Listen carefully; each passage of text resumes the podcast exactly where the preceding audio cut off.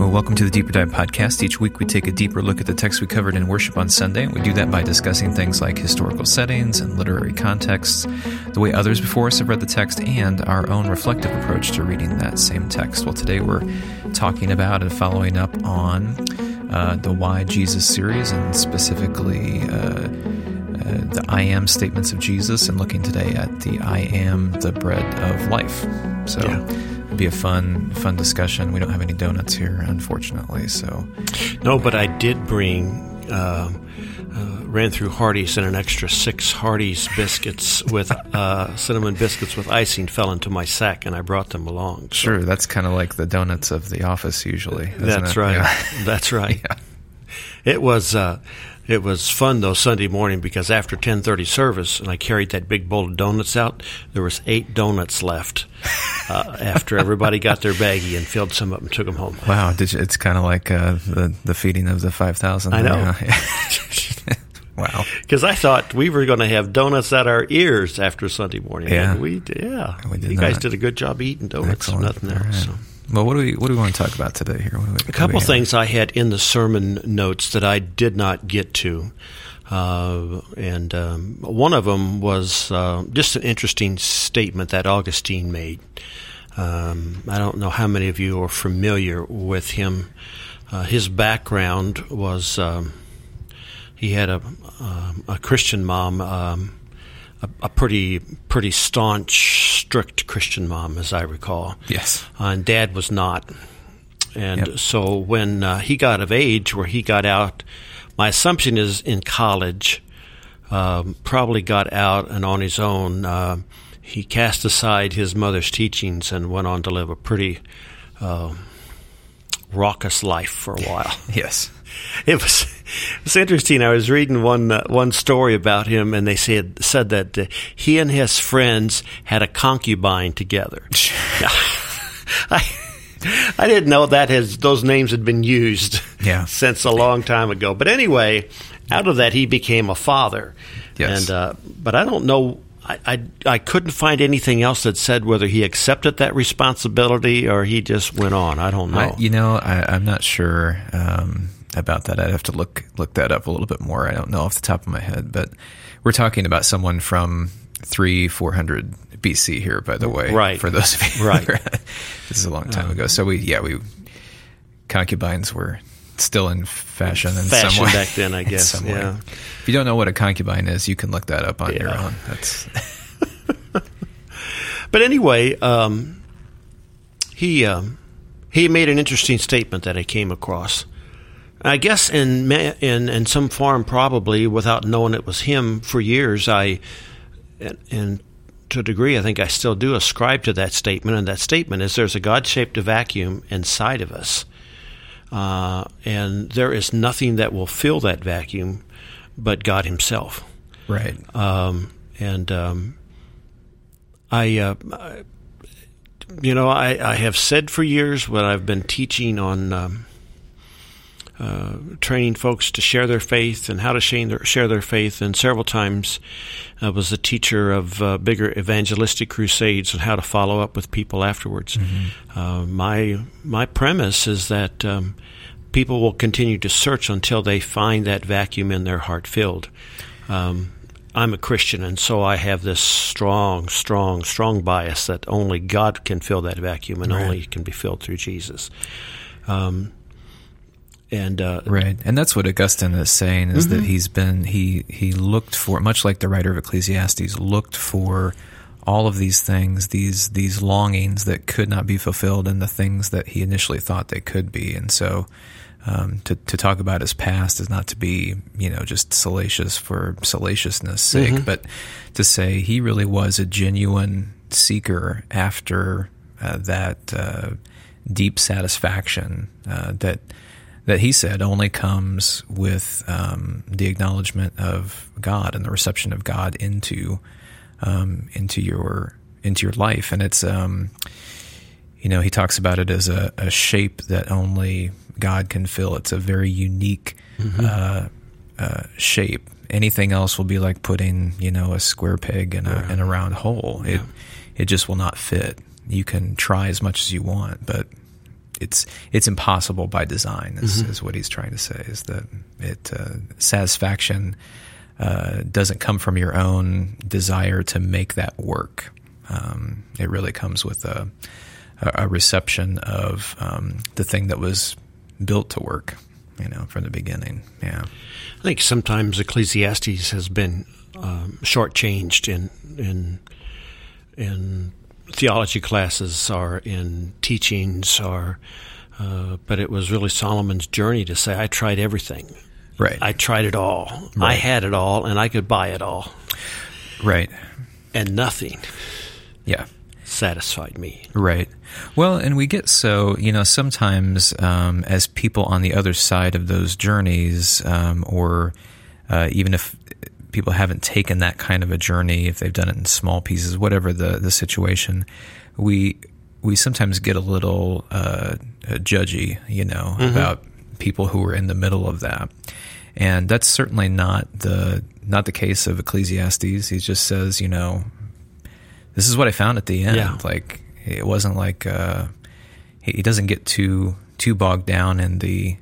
He's like, let me try to give you some shortcuts here. But same thing with the the parable of the prodigal son. Uh, when Jesus tells it, the father's like, I'm glad you're back. It Right. wasn't a now. What have you been doing? And why? You know, there's a there's a sense where we kind of get um, a little too bogged down in the the details of the of the pre-searching um, instead of the the celebration of the the thing found. Well, everybody's life and everybody's journey is different. Right. You know, um, I was fortunate to have been born into a family that church was a part of our values from before I was born into the Right. family.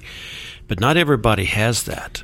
Yeah. uh, and everybody, not everybody has that background. One of my uh, one of my good friends in seminary was from a Jewish background, strong Jewish background, and we uh, we he he found Christ, but we spent lots of time talking about that journey that he had, Sure. Yeah. uh, as well as another good friend of mine, Steve. He bless his heart, his journey led him through being dumped in a cornfield one night at two o'clock in the morning. His friends thinking that he was dead yeah. because he was so drunk and strung out and high, and what that did when he finally figured out some things. Right. Yeah. But I think I, I really think that the da- more dangerous ones, uh, are the, the more dangerous journeys are the ones that we have when things are going along pretty good. Yeah. You know, I, I I had a pretty good life. I was fairly successful at whatever I did. Right. And while money was not uh, plentiful around our house, um, I didn't find myself in trouble. I didn't find. I found the. In fact, the little old ladies would pass. Little old, the little sisters of the church of elder years would pat me on the head and tell me how good I was, Right. which almost at times impeded a recognition. A recognition. Oh yeah. Well, that just takes us to the other side, the other the other half of that, um, you know, uh, lost son or lost sons parable. You know, where uh, you might not be the younger son, but you might be the older the older brother there who is Right. uh, just not aware of the goodness around them because they they think they're too good. you know. and because they've earned it, and be- Sure. and Well, because that of yeah. that word "good," that's almost as much of a barrier sometimes that I'm a good person and my striving for that. Uh, I think sometimes human religion, and I think that was part of the conversation that was going on between Jesus and those that followed him across the lake. They were looking for what they could do Right. um, yeah. wh- whether it was follow another sacrificial ritual or go to the temple more often or whatever it was. And Jesus said, No, you're pretty strongly said you're missing the point here. Yeah. Yeah. So, Yeah. Anyway. Um, the other thing that I, I put this word in the bulletin fully intended because it's an attribute of God, and I uh, after after a week ago when I was talking about his immutability, I was playing with the idea in my head: Do I have enough time every week to describe a little piece of I am with one of his attributes? I guess Sunday morning the answer to that was no because I never got to it Yeah. But the word is aseity, A S E I T Y, and uh, it means self sufficient. Right. Uh, and God is self sufficient. I don't know that we comprehend that. And again, that comes it comes from our theology of God or our beliefs about God. Right. Um, the fact that He was in existence. Of course, I wasn't around back then, so I'm taking somebody else's word. And the interesting thing was that Yeah. nobody else was around before the creation of the world. Right. Um, but that He always was, always, uh, is, and always will be Right. but that he does not need us. That's one of the interesting pieces to that. He does not need this world to be who he is. Neither does Jesus. Neither does the Holy Spirit. Right. Yeah, there's a, it's a uh, not necessary dependence. So there's a sense in which, um, so when you started that, when you think about that as a, a uh, God is that which everything else is dependent on, um, but need not be dependent on any of those other things. Um, but when you uh, talk about the the Trinitarian life and the incarnation, then all of a sudden you get a, a flip flop of that, where uh, even in God's uh, uh, necessary aseity, so He doesn't need uh, to have any dependence. He uh, takes on the the very form and shows us what interdependence looks like in the life of the Trinity and in the incarnation and the work of the Spirit. Um, so it's a it's one of those uh, all, all of the above kind of wonderful moments where uh, you see this ground of being that that has no need of other, but yet in the most um, intimate and loving way uh, imaginable, uh, Father, Son, and Holy Spirit are uh, dependent on one another. They choose to do that in their in their um, self sufficiency. They choose uh, interdependence, which is a, uh, a it should blow your mind a little bit. It's a paradox where you say it's how can that be both? Well, it is. It is because it's God. Well, it is, uh, and and it does make sense after a while. But it is a um, it's one of these uh, logical puzzles that uh, uh, helps us, I think, be more in tune with who God is, and doesn't provide us uh, simply with a, an easy answer. Right. You know, Right. The more we chew on that, the the better and closer we become uh, to God. I think. The more that I uh, wrap my head around his self sufficiency, the more that uh, the more that I, uh, I I walk down this path of why does he want us, and Right. the deeper in awe of him or gratitude is that he does, Yeah. and it was it went to to the extremes that he went to, so that he might indeed uh, have a relationship with us. Right, and the you know one of the reasons why um, this is such an important um, uh, characteristic of God is when you think about, uh, especially God in um, the ancient world and the other competing ideas of what it means to be uh, a god.